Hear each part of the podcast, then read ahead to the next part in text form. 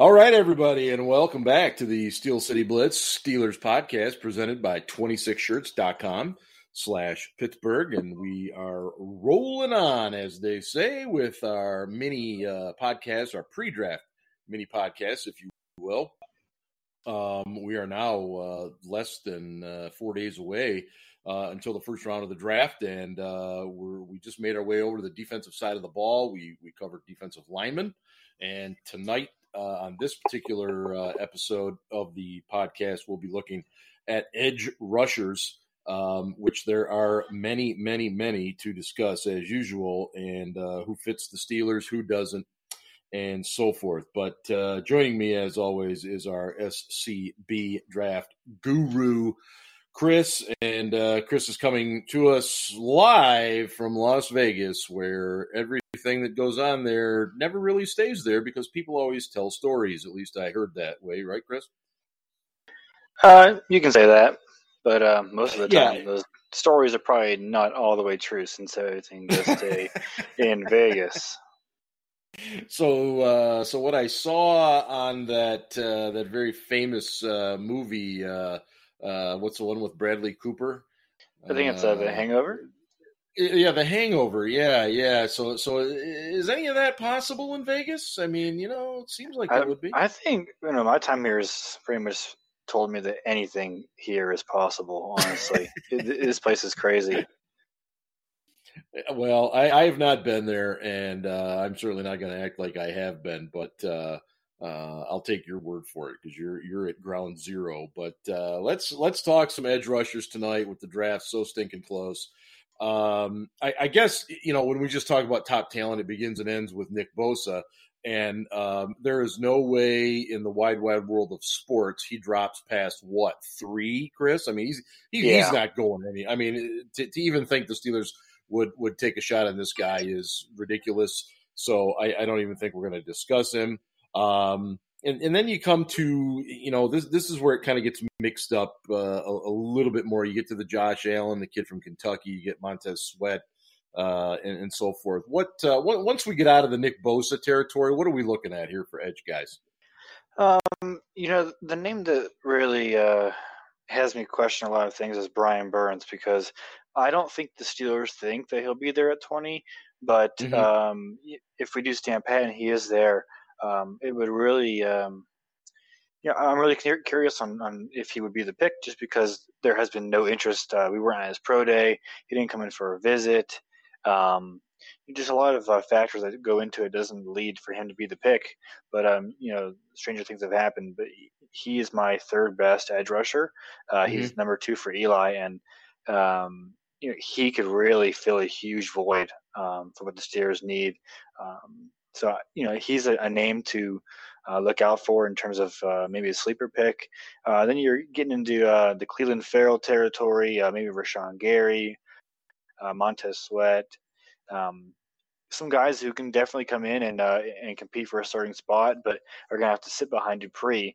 Um, but there's uh, like three to four hundred snaps up for grabs if uh, Chicolo is not the number three, so they could still play some significant snaps.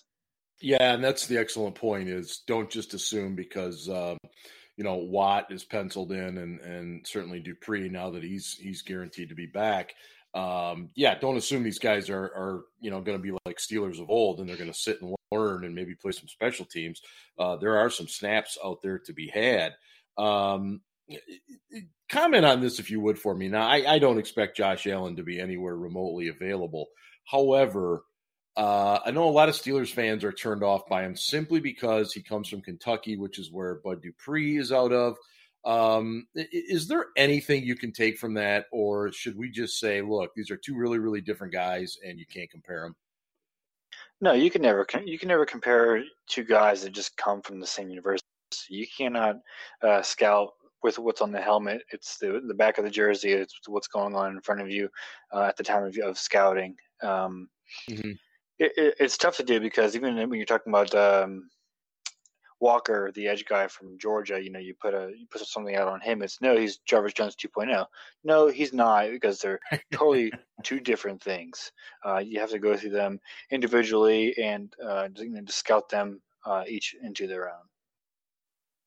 Yeah, and, and I think that's uh, something good to, to, to discuss, because I, I see it way, way too often, not just with Steelers fans. I see it with other fans of other teams that had a bust or something, or a guy that didn't live up to expectations. And, oh, geez, this guy's coming out from that school too. He's going to suck as well. And, I, I mean, that's that's so short-sighted. But, um, you know, it's something I thought we needed to to discuss. Um, where where are you with Montez Sweat? Because – you know, th- this is a dude that is um, very large, a very large man at six foot six, about two sixty. He is um, wicked athletic. Um, but, you know, as you mentioned uh, with with Burns, the Steelers really haven't paid him any attention. Should should we just completely dismiss him? Uh, what what do you think on, on Sweat? I think it's a scheme thing, and I think um... – it's in terms of availability as well. He's best mm-hmm. suited to play the four three, but it's all that athleticism. Uh, could the the three four, it's just a matter of can he drop into coverage and can he defend them um, standing up. So uh, with him and uh, Rashawn Gary, and maybe even some can say Clelin Ferrell, I don't I don't believe so, but uh, there's mm-hmm. some guys that may just be four three ends. But uh, with the defense that they run, I mean, um, with the nickel, we're basically almost in a, in a four-man front anyway. So, um, right. But with uh, with those guys, you have to just take them out, the, take them uh, for what they can give you, uh, and not what they can't. So, um, you know, for, for those guys, are, are they fits? Maybe not in the, in the in the best light, but um, are they better than what we have? You know, you can argue so. Yeah, and you know, and, and Ferrell, the, the kid out of Clemson, um, is an interesting guy to me because he's he's six four. He he goes well over you know two hundred sixty pounds, um, and and he you know I like a lot of the things he does, but I I don't see him. And again, he checks a lot of boxes because both Tomlin and Colbert were at his pro day and blah blah blah and all that. But um, do you feel he's a guy that when necessary can drop into coverage?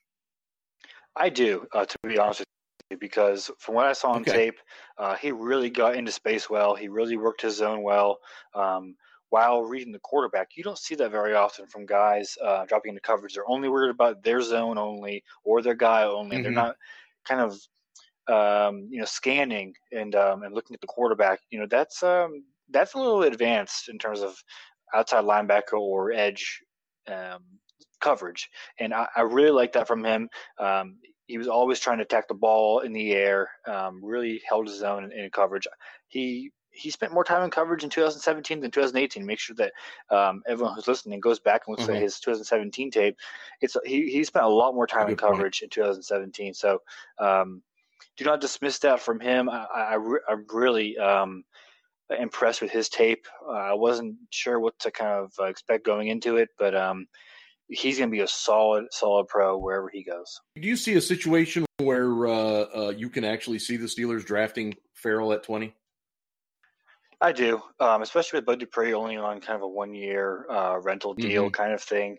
Um, and you know he has the, the three factors that you really want. Um, he's a uh, pass rush specialist in terms of he has a plan uh, to get to the quarterback. He executes it well, and if he doesn't execute it well the, the first time off rip, um, he definitely has a counter move to counteract um, what's going on, and that, that's also advanced mm-hmm. stuff. Um, is, is he stout against the run? Absolutely, he is stout against the run. Um, probably one of the better. Um, Red defending edges in the class, um, extremely strong, uses his long arms, um, ha- has a strong uh, get-off as well. And then is he good in coverage? We we just talked about that um, yeah, you know, just prior, yeah. uh, and he checks that box as well. Um, is he athletic enough? You know, the, the the numbers say that he's athletic enough to do all these things, um, a younger guy. So um, I think he's definitely um, in the top five consideration in terms of uh, – realistically, if we can draft him at twenty, I would say so. Okay. Uh, I, I mean, I see a lot of chatter about him being there, and, and you know, it, obviously it's all going to depend on how things shake out. But, um, you know, let, let, let's get to, I, I think, a guy that is a bit of an elephant in a room here, um, Chase Winovich, who, you know, played at Michigan. Uh, he he is um, a high-motor guy. He, he's an extremely hard worker. Uh, good guy off the field. Um, Tomlin and Colbert were at his pro day. He went to uh, dinner with them. I mean, th- this guy just checks one box after another, and it has a lot of people in Steeler Nation thinking he's going to be the guy. And we like him, okay? We like him, but we don't like him at twenty. Uh, Chris, what? Why not twenty? Um, I think his ceiling is, is capped. Um, it's limited because of, one, his age. He's twenty-four already. If you draft him in round one and you want to give him that fifth-year option, you're looking at him being twenty-nine um, at the end yeah. of that, and I, that's not good news. Um, also, uh, when you look at his game as a whole, he's uh, he's pretty decent against the run, uh, has that motor, uh, decently smart. But when you get into the pass rush area, um, he has active hands, but he really doesn't have a, a large repertoire of, of pass rush moves, and we really want to avoid something like that because we see that with Bud Dupree. Mm-hmm. He has a, um, a bull rush, and kind of that's it. He has nothing to really counteract that, and he's really easily uh, figured out. Uh, his success mostly in the in the uh, collegiate area was due to uh, unathletic tackles or tackles who really didn't, you know, yeah. didn't really know how to plan for him. Um, and I think that really is going to trip him up in the pros. I, I don't think that he's a um, year one, maybe not even a year two contributor um, as a mm-hmm. starter. Uh, I think he has a little bit of work to do. And, and do you really want to invest a guy in round one who has a little bit of too much work to do right now? Yeah, yeah, I, and, and and I agree. And I think our entire staff is kind of on on the same page there. Um, you know, he's already twenty-four. He, he's, you know, has he reached the ceiling? And if not, it, it, we feel he's pretty close to it. Now, that doesn't mean that if he's sitting there uh, with the with the second round pick at fifty-two, I think his value becomes much, much greater. Um, but I just don't see it at twenty. I think there's too many other talented guys. Um, not only perhaps at the edge, but but I still think there's more talent at a cornerback position, which we'll we'll get to on a later show. Um, maybe even safety, uh, maybe wide receiver. You know, I, I just think there's too many other things there. And, and again, he's a, he's a wonderful player. He's a great guy. There's just a lot a lot of things to work on there. Um, and then you know, just just kind of moving on from him. Um, you know, some of these other guys and and. You know, just just a couple things. You know, Christian Miller is a guy I profiled for the site. Um, interesting guy. Didn't didn't play a ton. Was kind of a situational guy. Um, but what was kind of cool with him is that when he did play, you know, Saban would actually have him um, in, in third and long or, or sometimes in prevent situations. He would kind of be covering the middle of the field. Um, you know, they kind of liked his athleticism that much. Um, you know, Jaylen Jenks um, out of out of uh, Oregon, and then you know a guy that uh, the Steelers did have in for a visit, Chris, and I'll let you discuss him is uh, Ben uh, Banogu from uh, T C U. Uh, what do you know about this kid? Um, pretty athletic. Um, he's raw in terms of stand, uh, a pass rush standpoint. Mm-hmm. Um, really high high motor. I mean, he, he just doesn't quit. Um, he, he's a lot like Chase Winovich. Um, But, you know, Chase Winovich is a little better better off the edge. I think a lot mm-hmm. of um, Banogu's success was done wrapping around and, and, and going in between the, the uh, A and B gaps. I think that what you want out of your edge rusher, he has to have success beating the tackle in front of him uh, off the edge. Um, so there's a little uh, hesitation for me. Um, I think I had a, uh, a round five grade on him, but I projected okay. him to go in round four. Uh, but yeah. he's supposed to be getting some uh, getting some steam just because of how well he tested. Okay, yeah, and and again, um, you know, people listening, pay pay attention to where these guys uh, uh, are in terms of their their numbers, their athletic numbers. Pay attention to their visits with the Steelers, and and you know all that kind of stuff. And we're we're trying to do our best um, at the website to update you on that as well. Um, Chris, before we wrap things up on the edge rushers, um, any, any other guys that we need to keep an eye on that, you know, maybe the Steelers are, are looking at, uh, at any point in this draft? Sure. Um, I'll talk about three real quick. Uh, Jordan Brailford from Oklahoma State, brought him in for a visit. Uh, I haven't gotten to his tape, but it's a guy to really, um, just know, a late round guy. Uh, Andrew Van Ginkel, um, same, same as, uh, Brailford, a late round guy. Um, Charles Omenihu, uh, a guy from Texas, probably around two, uh, round, round two guy, really strong at the point of attack. Um, kind of a bigger, a bigger guy, uh, profiles from many as a defensive end. Um, but he has some, some good numbers at Texas uh, that are intriguing. Plus, Colbert was at his pro day. Ah, uh, yeah, and seeing there again, something you got to pay attention to um, with these first-round guys. Um, again, I, I think if, uh, if if you're reading the tea leaves here, listening to kind of what Chris and I are saying, um, you know, Brian Burns uh, possibility, uh, although you know with the lack of pro day or a visit, you know, maybe not. But but Ferrell, uh, Clelin Ferrell, definitely checks a lot of boxes, boys and girls, and uh, could be somebody that the Steelers look at at twenty.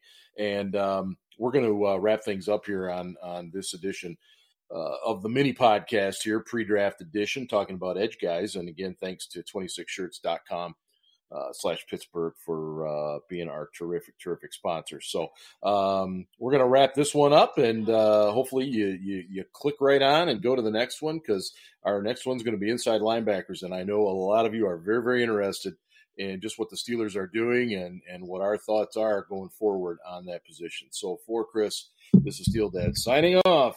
And hey, go Steelers.